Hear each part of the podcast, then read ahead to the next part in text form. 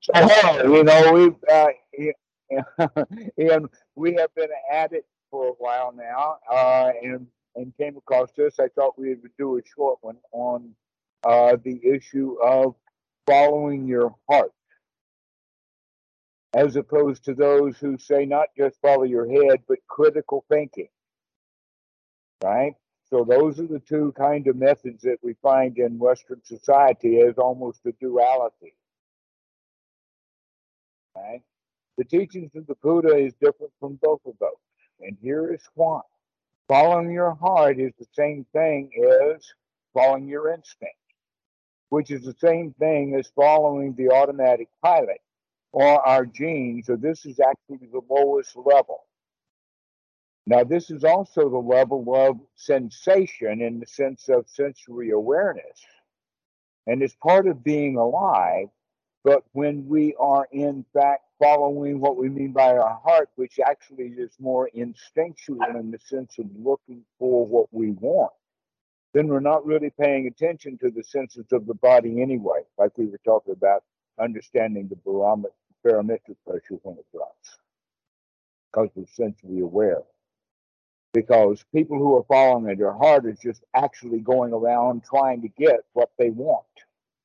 Yeah, I think what the person that I had brought up didn't mean it like that at all. I don't think that's it was not like how, how did he mean it then? Um I mean, I think it's I think it's meaning living in a non-dualistic way you know living equally externally as you do internally you know living through your body in awareness of your body and not stuck in you know looping thought patterns. Okay. All right. So one of the ways some people talk about it is follow your intuition. Right. Intuition, in some cases, can be magical thinking. And sometimes the intuition is actually sensations and knowledge that we have that we're actually capable of processing and coming to this conclusion. But we don't know how we got there. It either got processed too fast or too short or had a, okay, and that we're not mindful enough to know the process that we went through to get where, where we're going anyway. And this is what I mean by instinctual, is that we go, we kind of jump to a conclusion. yeah. Okay. Which is different from thinking our way through things with what we now call critical thinking right, which is actually at its best and highest regard psycho- uh, uh, philosophy, is to keep thinking your way, and eventually you get out of that wet paper bag that we created just to check that can we think our way out of a wet paper bag. Right? So, in that regard, that's the highest quality of it but that this is where we get caught in it. And one of the groups is like computer scientists and engineers and and uh, many scientists or whatever like that get caught into that all critical thinking. I think, in fact, construction engineers are the worst.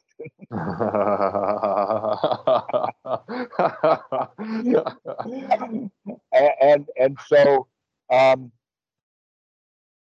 what the teaching of the Buddha is, is to begin to wake up to this dual process that's going on. This critical thinking that, in fact, is uh, based upon uh, a set of rules, a set of laws, a set of way things should be done, which is what the Buddha talks about in the sense of, uh, of uh, uh, Silabbata Paramasa is that we set standards. But the problem really comes is that when we apply these high standards to ourselves and become critical of ourselves rather than nurturing. And this is the standard dialogue that uh, Eric Berne is so famous for: is the critical parent and the and the and the child who is either going to submit, rebel, or feel guilty. That's the way that it that, that that is taught. And what the parent needs to do for this child is to start to nurture the child and let the child feel okay. And how we're going to do that is this third element, the, the adult, the frontal cortex, is to wake up to the kind of thoughts that we have and look at how we feel when we have those thoughts. Is the way that the Buddha would talk about it. Okay. So in fact, we can we can we can do it in this sense of think, feel is a cycle that we get caught in. Which whatever one is dominant doesn't matter. The problem is, is that we're caught in a cycle of think, feel, think, feel, and we need to see that, begin to change it, make some changes to it to see fit so that we can begin to feel the way that we could feel if we could feel the way that we wanted to feel rather than feel the way that we talked ourselves into feeling. Yeah. Yeah. As I understood the way that they they use this specifically, um, is just, you know, exactly what you were saying, being open to situations, right, and not using thoughts to be like, this is what's happening right now, and I have to do something right. about it. You know, yeah, like just being open, you know, to what's happening and, and actual reality. You know, right. Well, to be open, as you say, requires something, and that is to remember to be open, which means to remember to look. And so now we're back on the Eightfold Noble Path. Mm-hmm. Okay. Mm-hmm. To be open, I like that phrase because it's about what a quarter of the Eightfold Noble Path right there. yeah, absolutely. No, absolutely. Yeah, and uh, the same thing though. I was hearing the same thing from an author that I found that I really love, George Saunders. I don't know if you know who he is, but he's a fantastic author. Cannot recommend enough. Um, but he said the same thing with like thinking about like writing stories and stuff. It's like you know, we get so worked up with the story and we start to hate it. We start to hate ourselves. But it's like if you're just able to be open to the story and let it tell you what where to take it, then it's like you can start taking it very interesting places.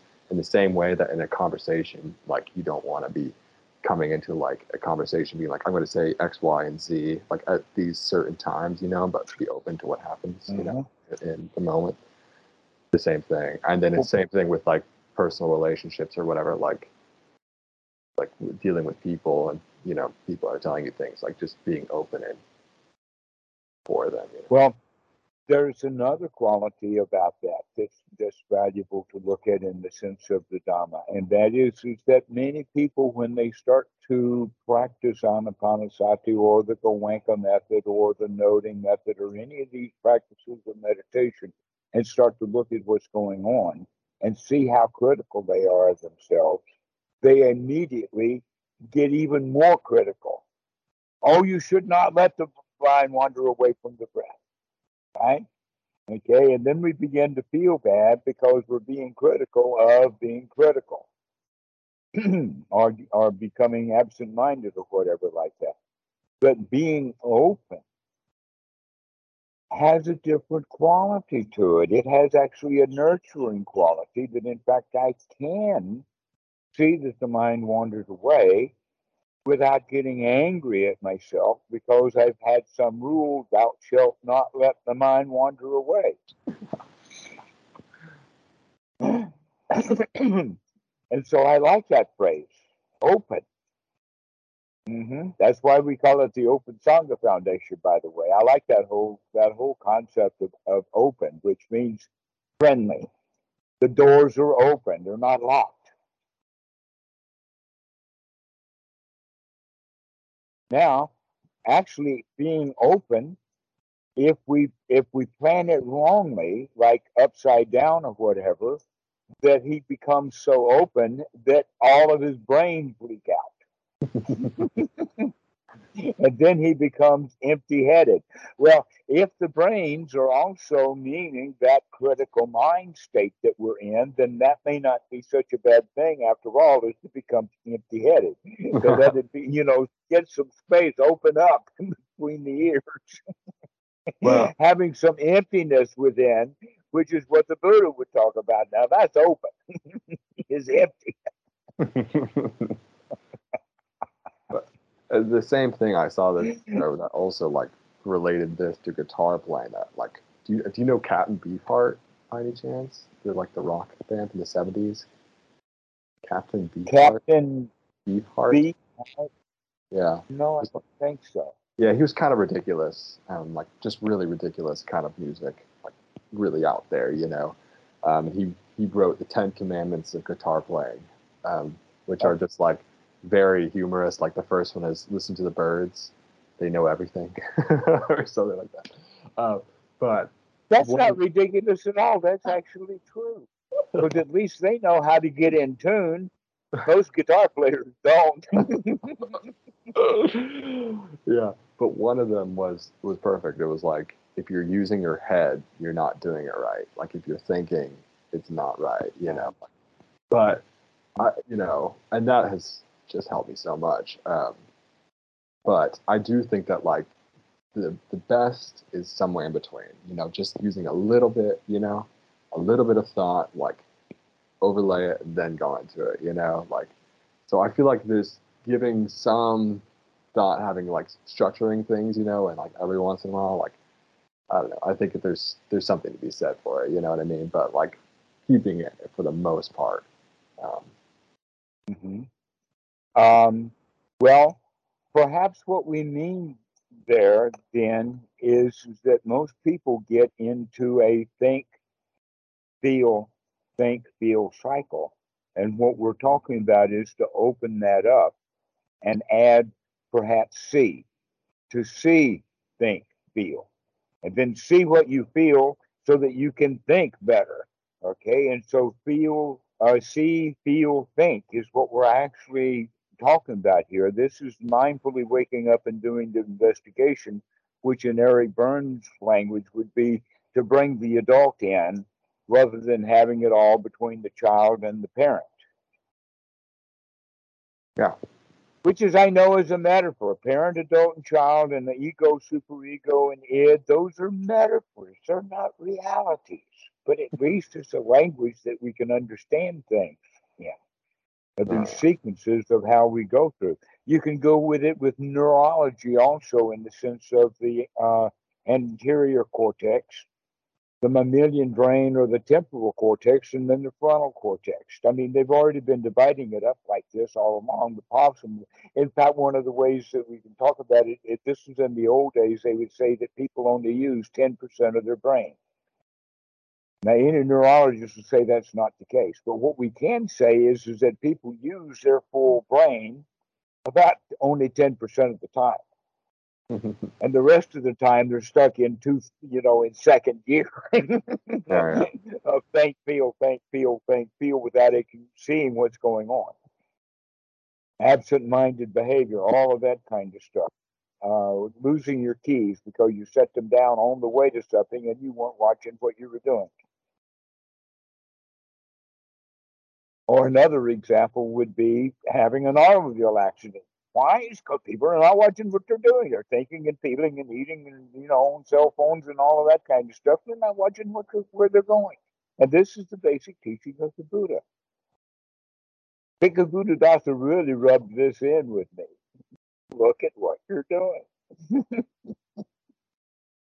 yeah, easier said than done. Absolutely. uh, well, it's easy to do when you remember to do it. Yeah and I only have to say it occasionally, but I have to remember to do it often.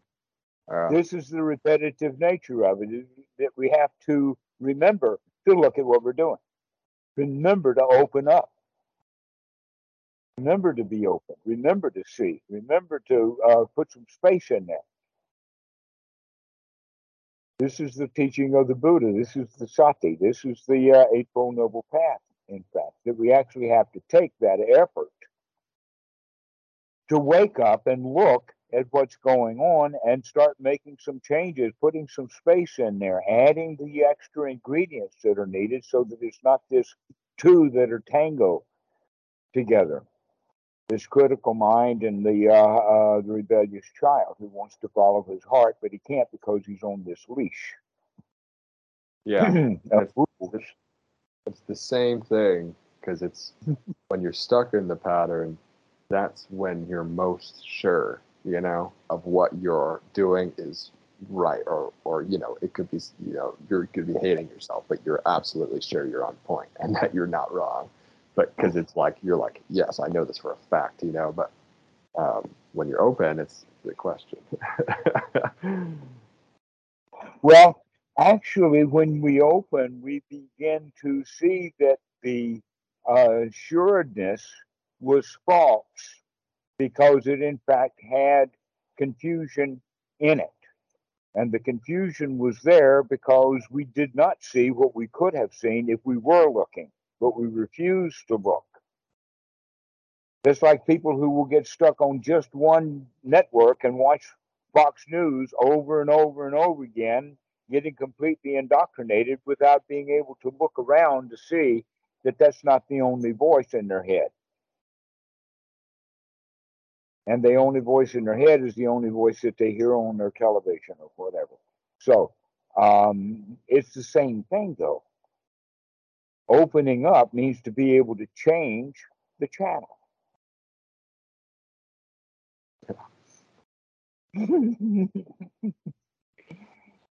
and one of the channels that we can change it to is listening like a musician rather than thinking his way through the guitar like you were talking about okay another channel is with the eyes to be able to open the eyes and to gaze and to see uh, and uh, others is what we were talking about uh, another channel is the bodily sensations that receive all kinds of data and have since birth, but we learn to ignore it.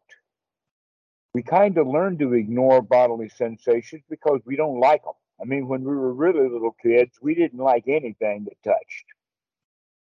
We didn't like to fall down. We didn't like a needle. Now I can have a nurse put a needle in my arm and, and feel good about it and no problem at all. But for a long time I would fight with them, and then they couldn't find the vein, and they wound up bruising the arm because I was afraid of it. That's what happens with us. But when we can see that I was causing the problem by being afraid of the needle, then I could relax, and then she could find one easy. Then having blood drawn now, nothing to it. But I have actually fainted having blood drawn before. I've gone all the way down that rabbit hole. and we do that with fear. We're afraid of things because we're very sensitive as children, and so we wind up being afraid of all kinds of things as children. To when we're adult, adults, we're either tough enough with the body that we have now as an adult body, or we're tough enough with the mind to handle it. So what we do is we close off and don't want to feel anything because we don't we think that feeling is painful rather than extremely pleasurable to feel the experience of the hands together. That is actually a very interesting feel. The puppy has done some major issues with the arm here. I don't know if you can see them. Uh, yeah, I can see. But yeah, okay, so you can see some of them. There's quite a lot. But it's an interesting sensation to play with as a toy instead of scratching and not liking it. So I put balm on and I experiment. I've even put wintergreen to see what that feels like and all kinds of things just as a new toy to play with while these uh, things heal. So we begin to see things like that with the body as um, as toys to play with that one of the things that I do, uh, and in fact, it's already past time because when the weather changes like this that we've been talking about, the mosquitoes come out. They haven't quite come out yet. I think it's a little too early for them. It's only 3:30 now, but they'll be out really soon, and I know it. But I'll wait until they actually say hello with a bite. Normally, they go for the feet. Okay, so that's something to, to know about and to and to know that that that happens and so we can begin to uh, um, enjoy the body rather than seeing it as a source of pain. No, yeah, I've been doing yoga, like starting a practice of yoga too. So that's that yoga. That's a really excellent thing. I mean, that's all Asian and everything, you know, and it gets people in touch with their body, learning to stretch it and push it in this direction and that direction and all of that. So there's many, many different ways to get this sensational awareness. One is through yoga, another one is through body scanning, another is the fat lazy Buddha approach. Just sit there and experience what the body is doing and having a ball at it. it's almost better than eyesight in a way because it's, it's three three dimensional.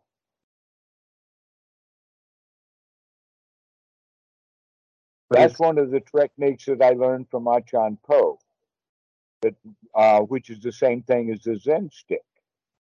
That is, who does the Zen master hit with the Zen stick? Well, the person who's falling asleep. The one who is not awake, the not the one who doesn't know that the Zen master's there. The one who is either in something asleep like deep jhana or something like that, but he's not paying attention to what's going on. And so those students who know that the uh, that the uh, Zen master is there are the ones he don't hit. This ideally. is the trick that I've done. Pardon? I said ideally. well, you can always let the Zen master know you're there by changing your posture slightly. That's what they're looking for. That almost always, if you know the Zen master, there, you're going to just sit up just a little bit. Interesting just a little bit, maybe to let him know that you know he's there, and or maybe you do it instinctively. The question is, are you aware of those distinctions? So, um, coming Achan Pho, he would stand in the yard in front of the kuti For how long, I don't know, waiting for me to figure out or to come outside.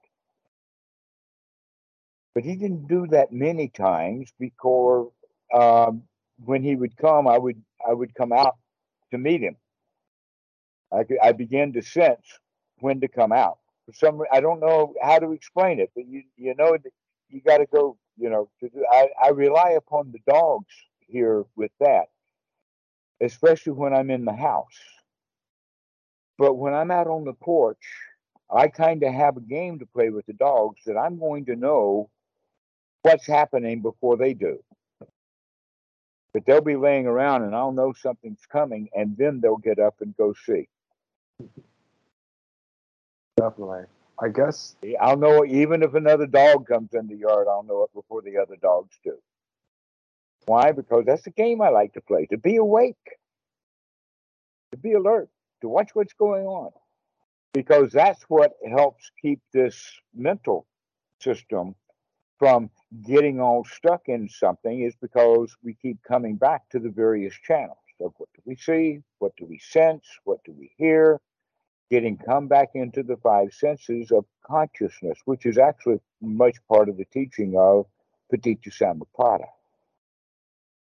of coming out of our perception cycles and come into reality, which can be done through the senses. But we have to remember to have that openness. Yeah, I guess it's because of like the kind of Western uh, intellectual tradition that um, sitting a child down at a desk and telling them to learn the ABCs, the one, two, threes, and on and on and on is teaching exactly that. we teach our children to be asleep. Yeah, um, but just like I think it's hard to draw the line, or Westerners don't know, and I don't know. Non-Westerners might not know either, like where to draw the line between knowing, like, okay, I actually know that there's someone in the other room, versus like this is being magical thinking where, well, I think that I know all these things. You know what I mean? Like people can exactly. Know, all, they think they know, mm-hmm. they don't, but then like it's weird. That's why we have to stop doing that kind of thing because that's coming to a conclusion. that I know something rather than just keep watching. Just keep open. Don't close down with the result. Don't lock this thing up. so that's exactly what we're talking about here is, is that's what's happened is we be, if we if in a in a way we can become delusional about what we think we know when we don't know anything. That's why you have to come out on the porch to check to see is outside pull in the yard or not. Because sometimes he's not in the yard. Yeah, totally. So why do you expect him to be in the yard? So the other one though was be that uh, just being out or someplace. If I was not aware of him, he would find a way of coming up behind me. We would use the word sneak, but he didn't have any sneak postures. He just was quiet and silent and easygoing. And he'd come up behind me and whisper several things, depending upon, um, I guess, how many times he had to do that before I began to know when he was coming, that he couldn't sneak up on me anymore. But one of the things that he would come up to, he would come up and just say the English phrase, not sure. Mm-hmm. Would just, where did you come from? And I like doing that with my wife also, is I'll come in and she won't know I'm there. Because she's paying attention to what she's doing rather than paying attention to her surroundings. So this is part of the spiritual awakening is to actually awake to what the body's doing. What do you experience? Can you be in a state so that people cannot sneak up on you? Because your pre- their their presence is sensory available to you. How exactly, I'm not sure. But the reality is, is that you can sense things. That's why we call it sensing. It's a, it's a physical thing with the back, the body, all over the place. We can feel it. And emotions. Um, pardon? emotions too. And motion. Hmm So this is actually uh, part of the uh, of the waking up process of waking up to these cycles of the mind and start putting space, which is then through Goenka's method of the body scanning is to start waking the body up and paying attention to it. The same thing is with the rising, falling, touching, sitting that's associated with the Burmese method. In fact, I probably think that Goenka got the scanning. No, he got that from U Ba Khin, but U Ba Khin got it from Ledi Sayadaw, which did the rising, falling, touching, sitting. So that uh, that touching part then became two thirds of Goenka's course, the touching. So the rising and falling that lasts for um, three days, and then the touching and perhaps with strong determination, the touching sitting would be then the uh, the rest of the uh, the retreat. So that's how that's mapped out. But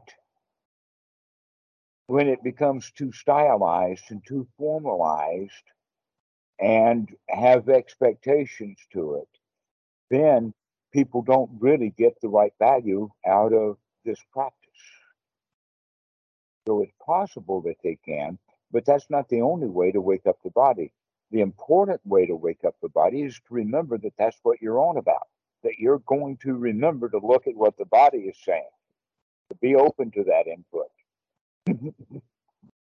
as well as to be open to look at the kind of thoughts that you're thinking and to be open to the feelings.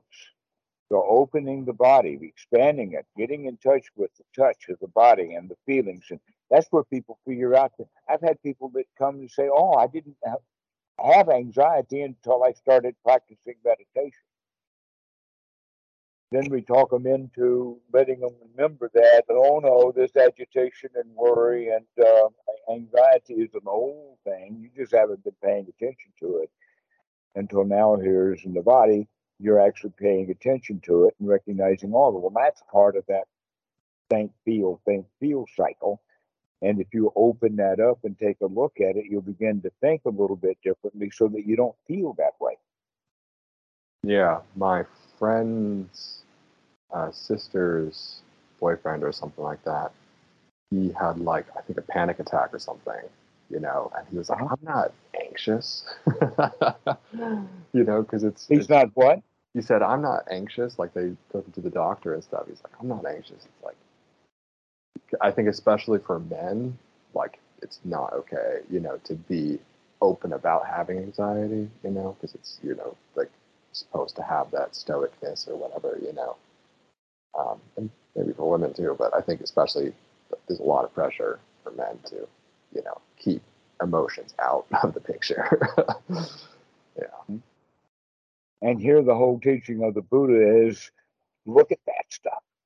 Yeah. Inspect it closely. Recognize what you're doing, but we're open to it rather than hating it. Mhm.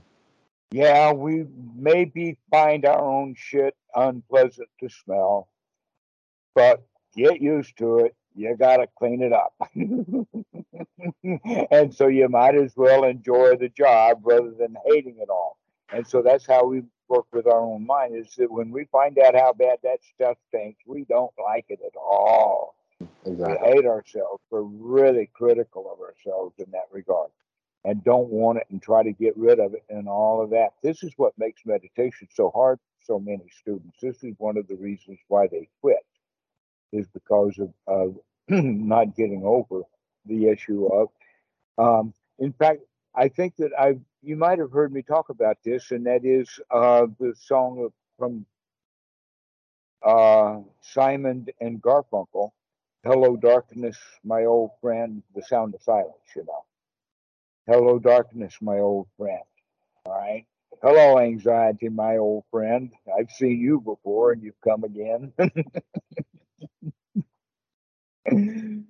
and so uh, that's a very important teaching that we have to allow the students to be okay with how messed up they really are, because that's the only way that we're going to come out of it to start making things okay. The reason they're messed up is because they still keep wanting it to be different than it really is and not really paying attention to what's going on.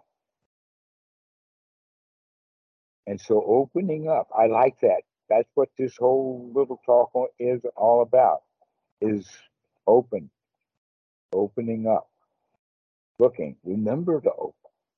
Yeah, I guess that's that seems really key. Then, so you'd say across the board that that's the first step. Mm-hmm. That's it. Actually, that's really the only step is to open. The question is, is are you open now, opening more and more to every channel that's there in the sense of really enjoying that channel? I mean, look how you flip through YouTube. Sometimes you don't find anything you want, and the next thing is, is that YouTube's working very hard to only give you what you want. And we can be more discriminating like that also, if we can begin to look at what we want, but we need to visit all the channels and really check things out because otherwise there were channels we were avoiding that may in fact be quite beneficial to us while we're stuck on channels that are not particularly good for us at all. and so Yeah. being able to play all the channels, playing play the all the, the notes is part of being open. And so that's why I keep coming back to the sensory openness, to be open in the sense of being in the present moment. I have to, I have to bring it back because it's perfect. I mean, like with him doing the equal temperament, you know, like all twelve notes or whatever are equally important. You can't have one more. than the other. It's the Same thing. That's what makes it so great. The openness, you know, it's the same thing. Uh, Exactly. Um, but I think another thing for me, like that is like super, super helpful um, it, for being open is, um, you know, turning awareness around and looking at like who is having these thoughts, right? And just that that constant question of like who is behind this, you know, it's like it always, hmm it's the most interesting thing. Yeah. Well, here's the way of looking at it is we're talking about the observer. Right?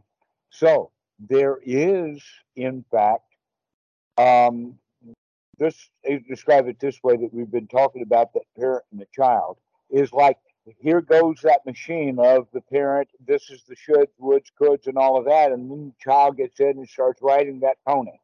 And there the two of them go round and round and round and round and round. And then the wake up is, is that we begin to observe that.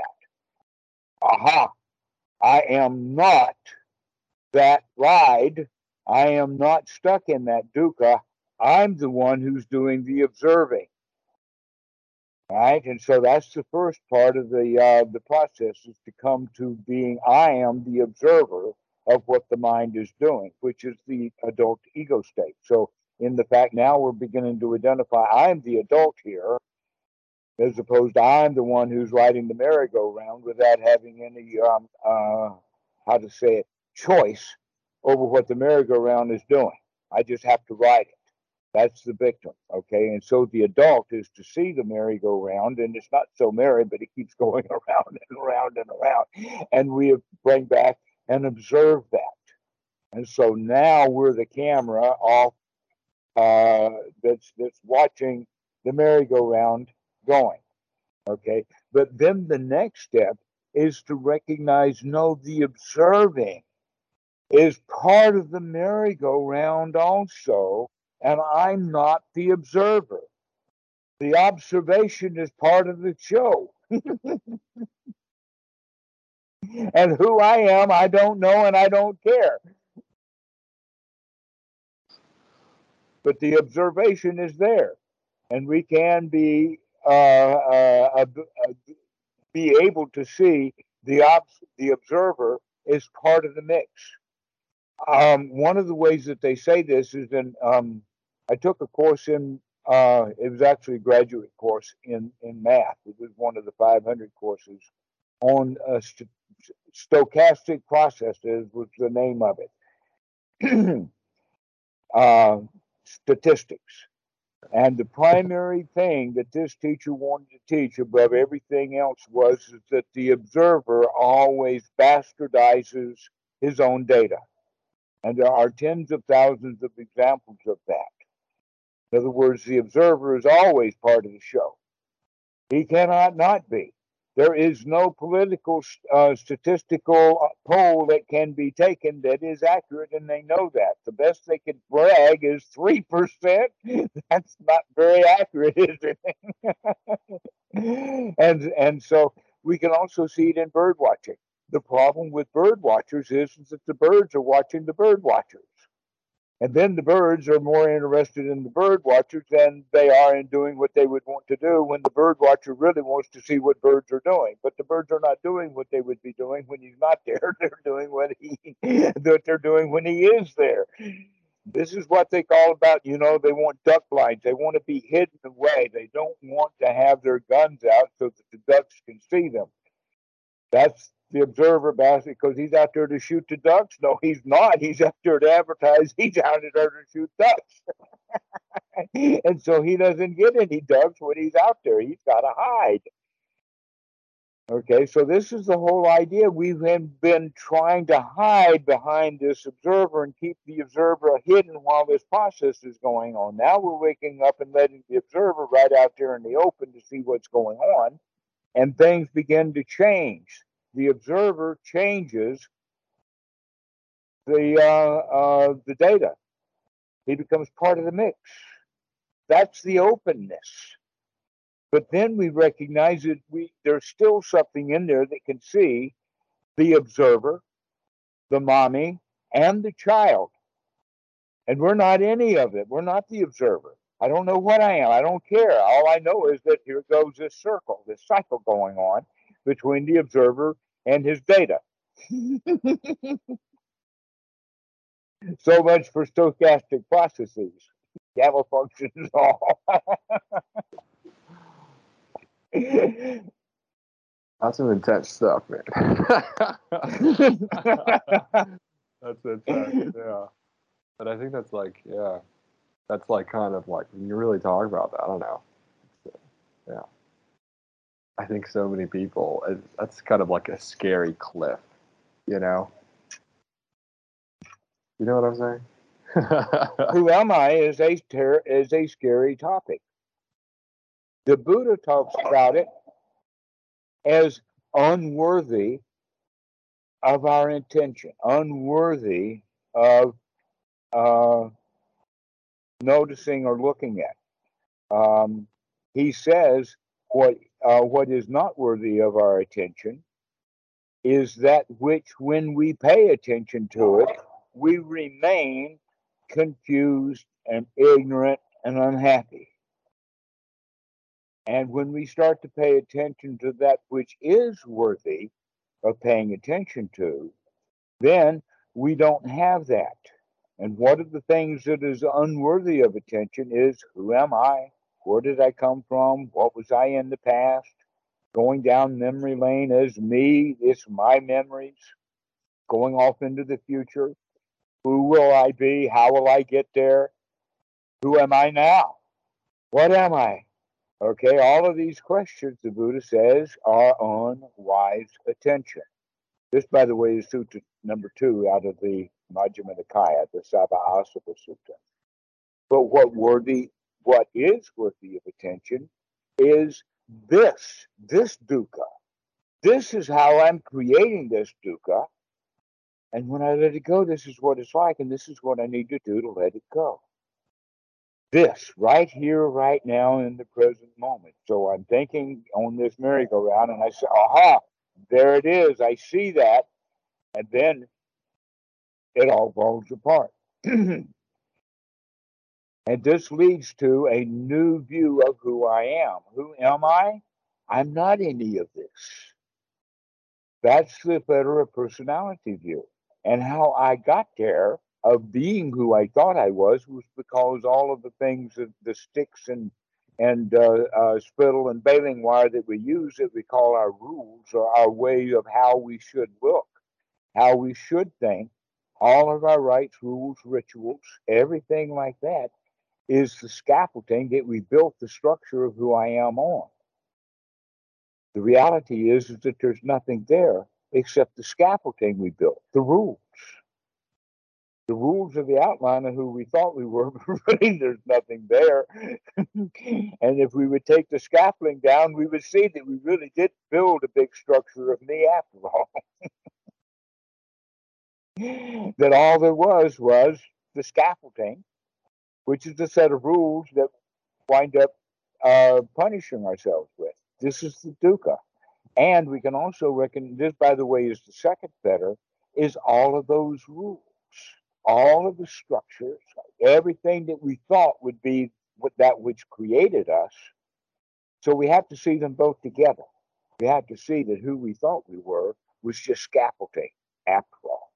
And when we take the scaffolding down, there's both the rules are gone and so am I. And then we recognize the way to do this. How we figure out is by fiddling with it. And then we begin to understand, oh, this is how we dismantle the whole thing. And how and what that is is the third fetter is the knowledge and which by the way is uh, referred to as doubt. But what it comes is knowledge and vision of what is and what is not the path. Thinking that there is a self there and that the scaffolding is keeping it in place is uh, not the path. The path is to dismantle the scaffolding to see that there is not holding anything up or that there's nothing to it. And so, uh, knowledge and vision of what is and is not the path, then the third fetter. And when one gets rid of these three fetters, that's part of the definition of Sotapanna. By definition, in the sutras that knowledge and vision that this is the path. This is the only way to live. The Dhamma is the only way to go. Dhamma is the only thing that's important because nothing else is actually fulfilling. And so we take full refuge in the Buddha, the Dhamma, and the Sangha. And this is it. This is our life. We don't care about much of anything else. There's nothing really to it after all other than somebody else's rules about what I should be according to them. Yeah, it's a hilarious, hilarious thing. I I have kind of I don't know if this is on the path or not, but I think it is. Um, like noticing um, egotistical thoughts and appreciating um, that I'm a creature that can even have those. You know, like telling my like when I see myself telling a story about like myself, you know, from the past, but like that's kind of amazing that we. Aha! There I go again Yeah, with yeah. either way of thinking. Okay, now here's the point, and that is, is that you've got a rule that you're calling egotistical, and you don't need that rule. The question is, can you see what's going on and get a load out of it? Can you enjoy your own show? It's okay to be egotistical. In fact, part of the problem with calling it egotistical is because people don't like the strength that comes with knowledge. And when you know that you don't care who you are anymore, which is a completely different. When you know who you are, no, you don't, but you don't care.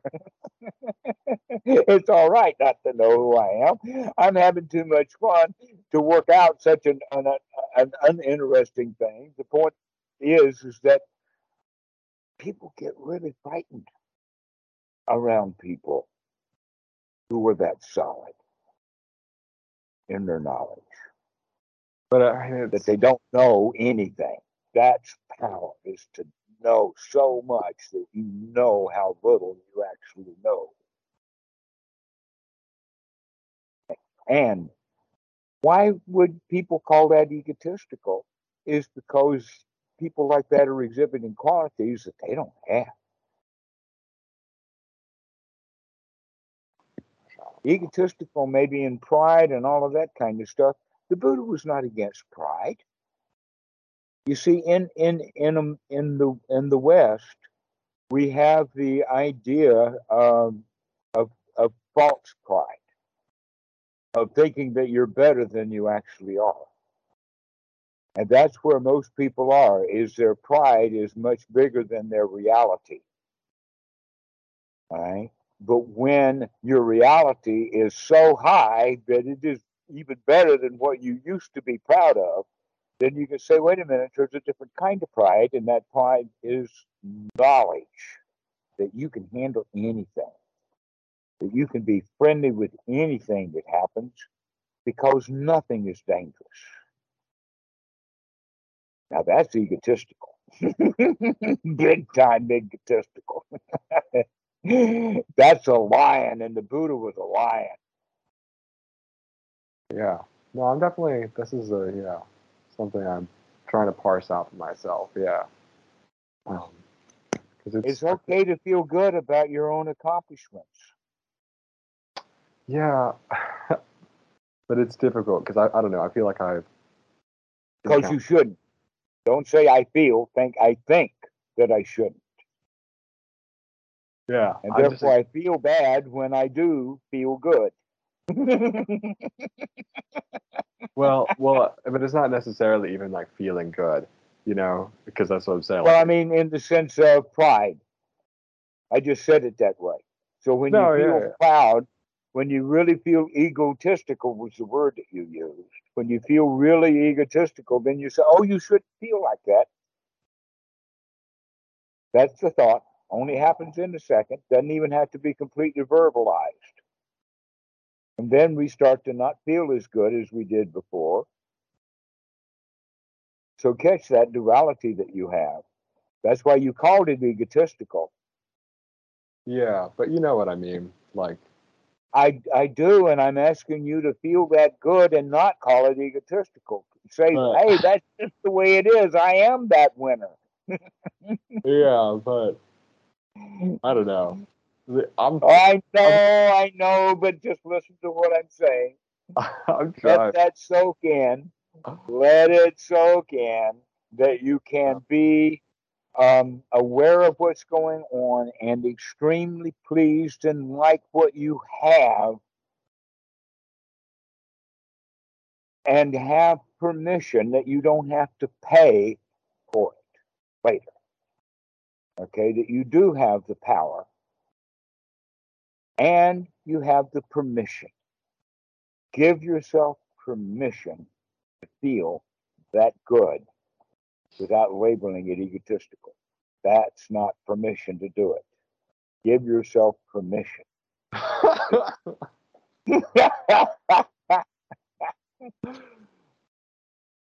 yeah, no, I mean you're right. You're absolutely right. Like I'm not. I know that, but do you remember when you were doing this? Oh no, but I got you to be open so that you can hear me. but there is, I mean, I'm still thinking about. There are thoughts though that like. Uh, see, I was about to say I shouldn't be having, but I won't say like that. There are thoughts that are typically called egotistical that are unpleasant. you know. Uh huh. So all you have to do is recognize that you just called it egotistical, and recognize, oh, I don't have to um, feel bad and call it egotistical. I can enjoy feeling that good. Yeah, think of an example. You can try it.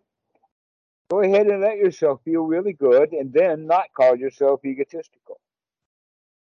Let yourself feel that you are the champion, that you're the winner, that you can do that. You just did it. Right. My, what a good boy am I. um, okay, let's say I'm playing uh, a performance, right? And some people go on and they play their music, and then I go on and then I play my music, and I'm like, wow, it was way better than they were. that's an egotistical okay. thought, right? That, and that's not pleasant. No, no. okay, so that's what I'm. That's what I've been. It would, on, it would only be egotistical if it were bad, and you didn't know it, and telling yourself that it was good, that it was better than everybody else. Rather than that, even if it were just mediocre, it's okay to feel better than everybody else because you are feeling better than everybody else. Even though their music was more superior to theirs, they still didn't feel good about it. Everybody who goes and has that competition, and all those musicians winding up thinking, oh, I should not feel like I'm the best one here, that's egotistical. The answer is nobody gets to feel good. Why don't you let yourself feel good? Why don't you let yourself think, oh, well, I, I don't care whether I was better than everybody else. I liked what I did.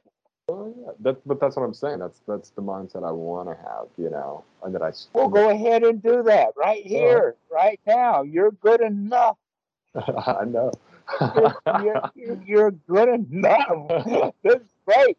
Yeah. You're the best one in the room right now. When you're on stage performing, you are the best one there. Everybody else is sitting around jealous.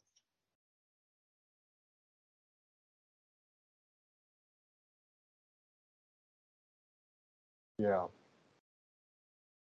But it's yeah. So oh, they want to be the best, but they don't let themselves be the best.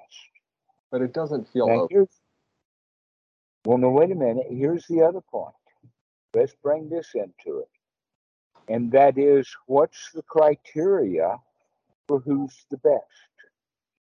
Who can play notes the fastest? Yes that he plays something that everybody is familiar with and uh, uh, and likes the song, and so therefore they like the guy who played it. Does that give them the uh, the criteria for the best? How about a per- surprise performance? Is the one who surprises the audience is that the criteria for who's the best? Okay, you want to go from some other criteria? That's the whole point. Is is that you you know set the criteria for who's the best anyway. What's Examine that. Examine the fact that you're the one who sets the criteria, and you can start setting the criteria so you win every performance. But I guess what I'm saying is, isn't it best to just not be setting criteria? Uh, yes, but you can't get to that until you actually can pr- control the criteria. So you got to play with it as a toy. Once you play with that uh, toy and get it so well understood as the, toy of setting your own criteria, you, then you can set it down. So long as it's sticky, you can't set it down. You'll keep picking it back up. You can't do it that way. You got to go take it the way the Dhamma and practice it. You got to make it a toy. You got to bring it into being a skill so that you can be a master at setting criteria so that you win every time.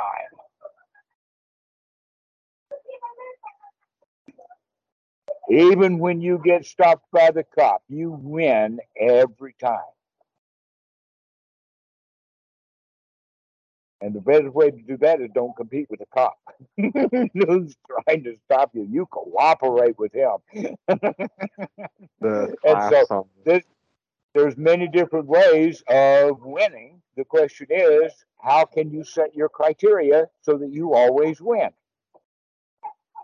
And here you are setting your criterion that makes you lose, including that even if you are the best, you still say, oh, well, it's egotistical to even know that.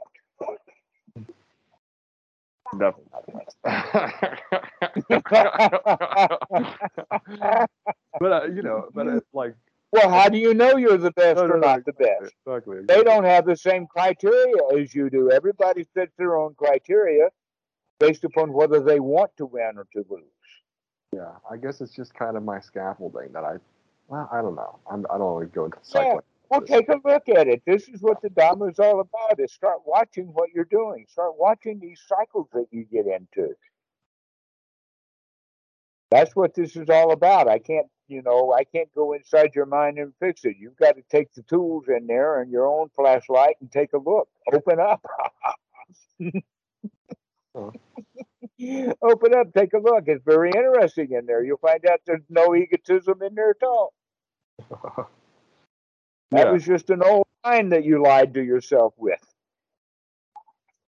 Gosh, that's interesting.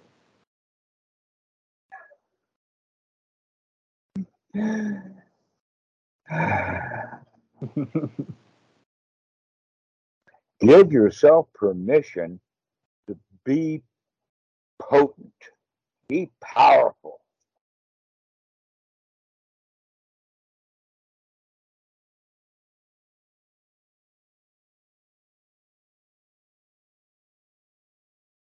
And remember, that's the whole key to it. It's always remember to look at what you're doing because you can improve this if you look.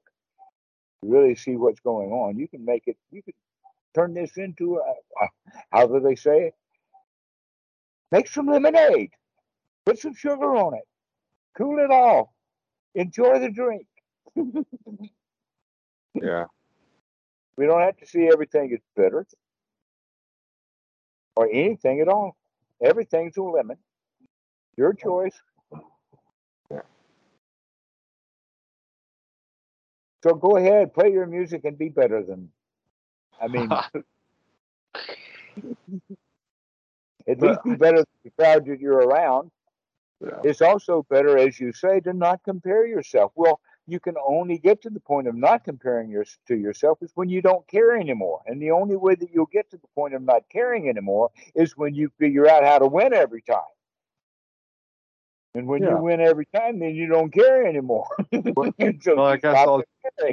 I'll be egotistical and say I've already done that. I've already gotten through that. already done it. Well, it didn't work always, so do it again. Try it again, over and over and over. Practice, practice. Did I ever tell you that old violin joke about the, uh, the the student who was carrying the violin case, walking down New York City looking for uh, a place, and he stopped this old Jewish man, and he says, "Sir, can you tell me which? Uh, how do I get to uh, Carnegie Hall?" The old Jew looked at him and says, "Practice, my boy, practice." That's That's a classic.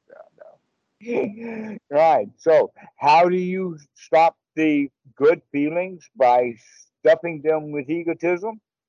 Is practice. Practice looking at that and crack it open. Open it up.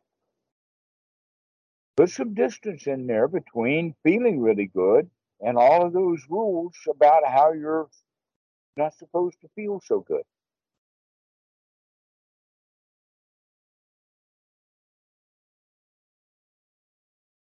Set your own criteria so that you win every time. That's the only way to not have any more competition is just blow them all away and open the thing up. yeah, yeah, no, You're the lead car in your own race. Put some Okay. distance between you in second place.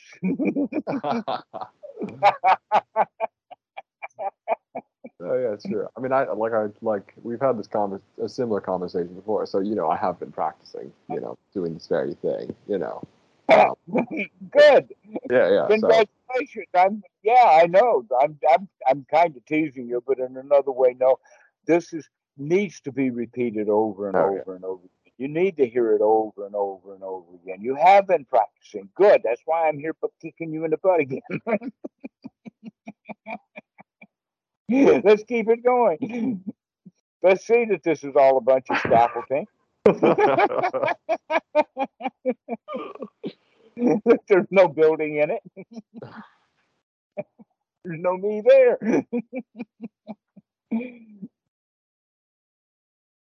So we have to inspect it. And one of the ways to do that is by understanding that you're already in control of the criteria, but you've been giving that control over to a set of rules. Now you can take a hold of that criteria yourself so you can set your own rules.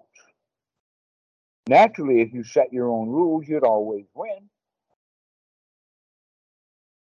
yeah. Set your own rules. Become that winner. And don't call yourself egotistic in the process.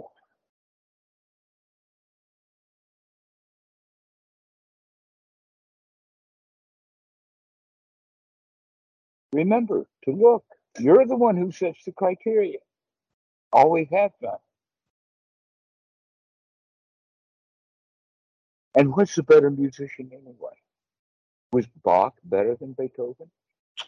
How do you compare? What's the criteria that you used? What century they were in? That's a part of the criteria.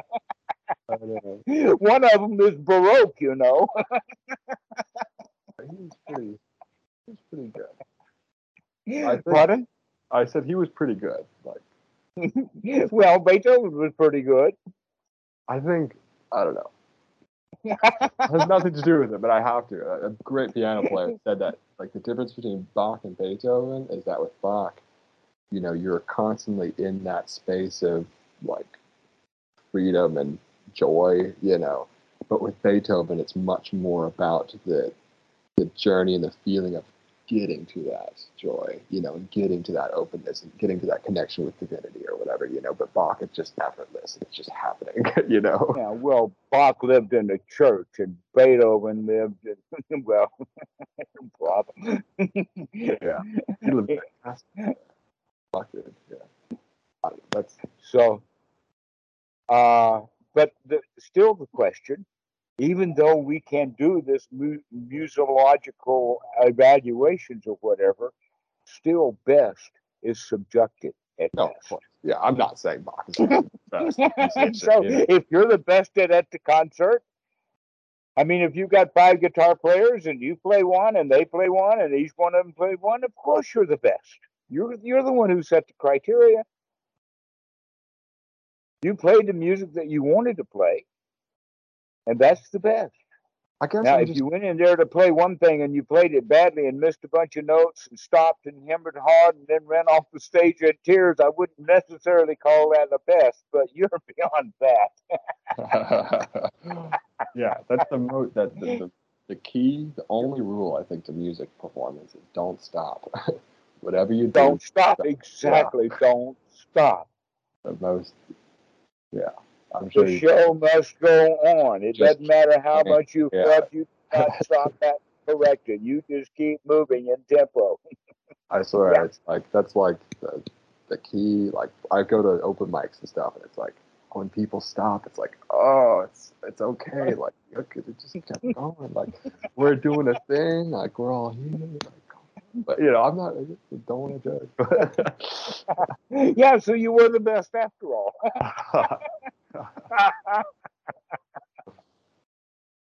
But here, here- there's a question because it just doesn't. It feels like it's two different things because with the practice. We're working on repeating wholesome thoughts and going back to wholesomeness or whatever and mm-hmm. getting that into habituation because it's all based in habituation. But if we're habituating ourselves into thinking constantly that we're better, aren't we always going to be habituated into thinking that we're better? I think that what you're talking about is what is sometimes referred to as Pollyanna. Do you know what I'm, I mean by the word Pollyanna? Basically, it was a little girl who arrived at some facility or an orphanage, or maybe she was being um, uh, a, a, child uh, employee. I don't remember the, the original. But she was such a happy girl and she found things good with everything. And then later in the movie, she gets crippled by a horse. And everybody is laughing, say, well, she'll change her tune now that she recognizes what's real. And it didn't dawn her at all. She was still just as happy as a lark. Okay. And so that's the old, the thing about the Pollyanna is, is that they're cheerful in spite of all the shit that goes bad. And a lot of people are like that, um, in the sense that uh, so they would call them the Pollyanna would be, in your language, the egotist, rather than seeing the bright side of life. Life of Brian, okay. Always see the bright side of life. Why should you look for the darkness other than looking at to see what's really there? And then you greet that darkness as my old friend. But you still come back to the bright side, carry the darkness with you into the brightness and watch and look at what's going on. So, this whole idea then about, oh no, you should not be good, you should not stand out. The example would be then would be uh, someone who goes into a factory where all the workers by contract are supposed to do so much production, and this guy does twice as fast as everybody else. They don't want him to do that because they don't want to be up to the standard that he's at. And so they want him out of there. They don't want someone to come in and do the job better than everybody else. And that happens often in any kind of business. I mean, computer people are like that. They don't want a new star the show that's better than everybody else to show up. So what are you going to do? You know, I mean, you are the best. And we both have already established that. We set the criteria so we know that we're the best. So, how are you going to handle all of those people who are jealous and want to shut you up and put your guitar down because they don't want to know that you're better than they are?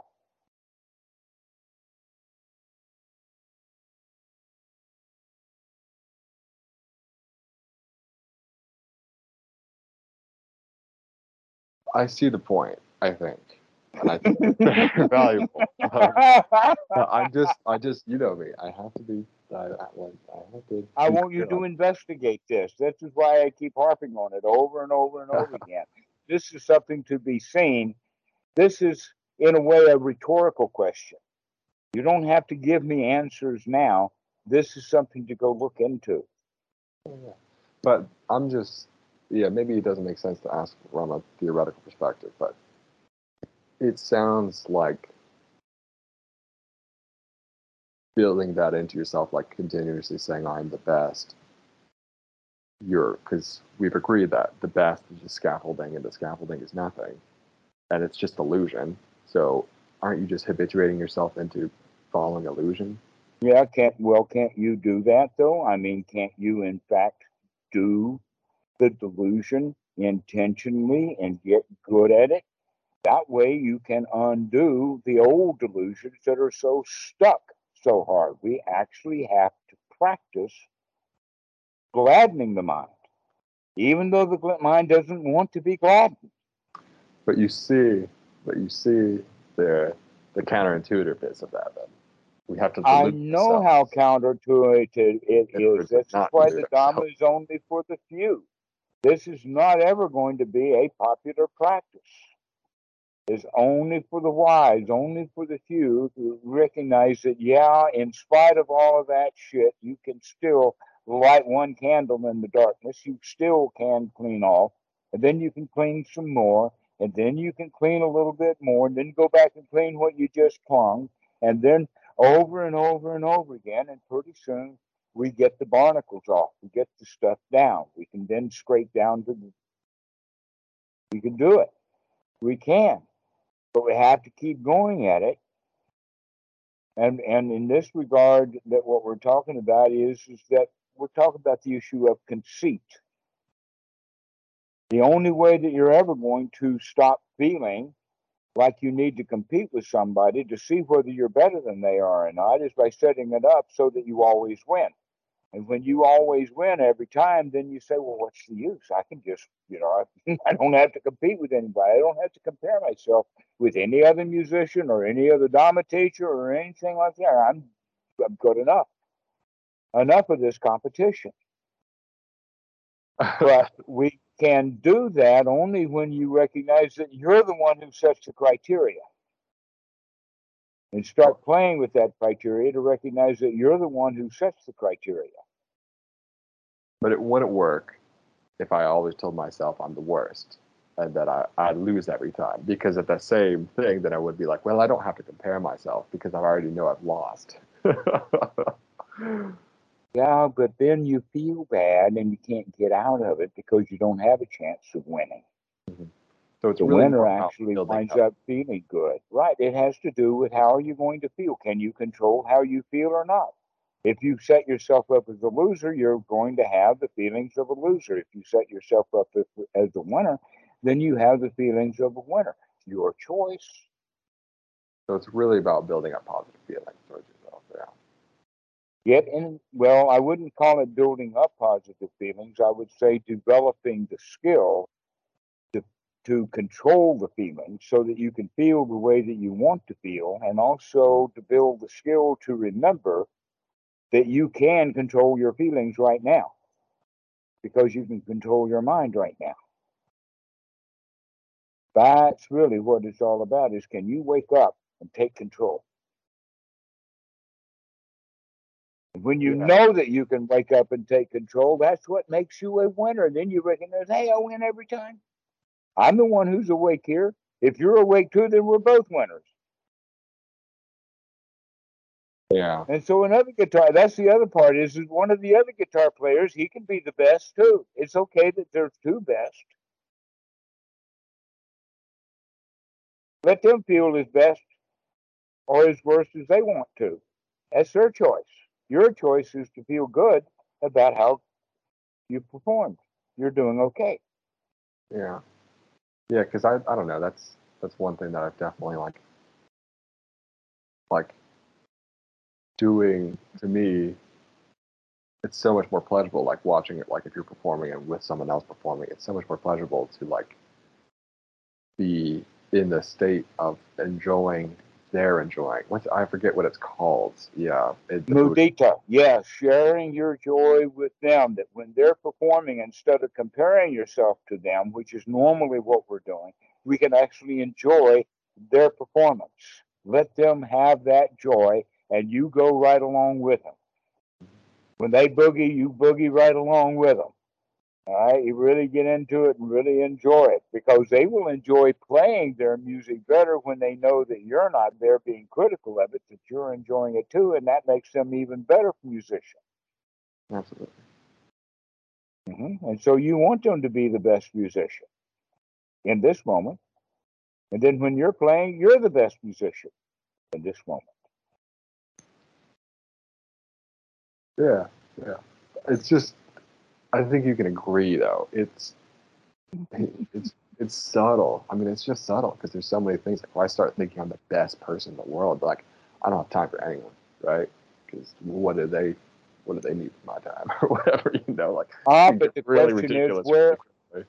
But the, still, the question is, can I decide where the criteria for that decision came from? Can I investigate that? Why do I think that I'm better than everyone else? That's the kind of reflection that I'm inviting you to look at, is to figure out that you're the one who set that up. The one who is egotistical is the one who does not see what he is doing. He just says he's the best and he doesn't even know how he came up with the criteria.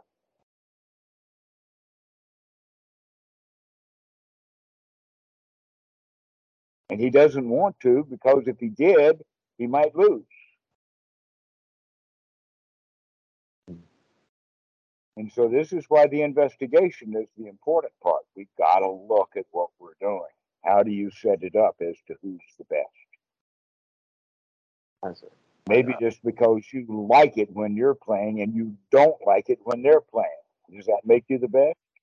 That's one of the criteria that a lot of people have, you know.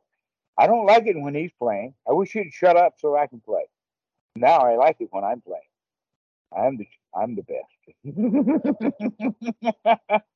so how do we pick it out? How do we choose who's the best? And if you can enjoy his music just like you enjoy yours, then you're the winner.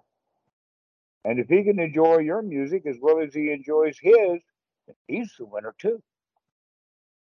Yeah, I I, I feel like I get it now because it's I think like the way I'm understanding it is like those you're going to have those feelings and it's going to come up one way or another. You're, those comparisons are going to arise. So it's about being aware of that comparison arising and being aware of the criteria and then being aware that okay, a comparison is coming. Like now let me choose the criteria for this, I'm like make, let me right. Let's look at that scaffolding, thinking there's a building there. Let's look at the scaffolding we're putting in. Let's look at the stuff we're doing. I make it into a positive experience. Yeah. And make it into a positive experience, precisely because you're the one who's in charge here.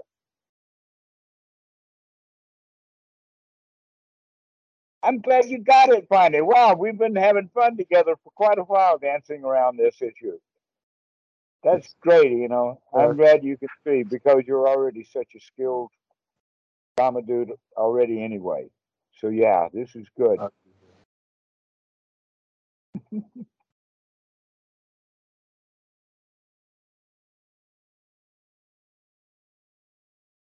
Was that an opportunity for freeze? Oh, you're back. Okay. yeah, I'm just taking in the moment. That means a lot. I gotta say, thank you. All right. Well, let's go ahead and finish now. This has been great, you know. Thank you for calling. You, There's Rick. one last thing that I would like to change the subject on, and that is, is that I would like to invite you to uh, think about joining the board on the Open Sangha Foundation. And so uh, I think that you're already a member of the Open Sangha Foundation uh, Skype group now. I think so. Okay. So look at what's going on there. There's an application, and if you have any questions, then ask me and we'll work it out. Yeah, totally. At least take a look at it. And if you're interested in joining the board, then contact Parker and fill out the form. I would be So happy that's- yeah. All right. Thank you. I'll talk to you later. Okay. Eh, You know, I'm really pleased. We'll see you later. This is a good good. one. Very good thoughts. Okay.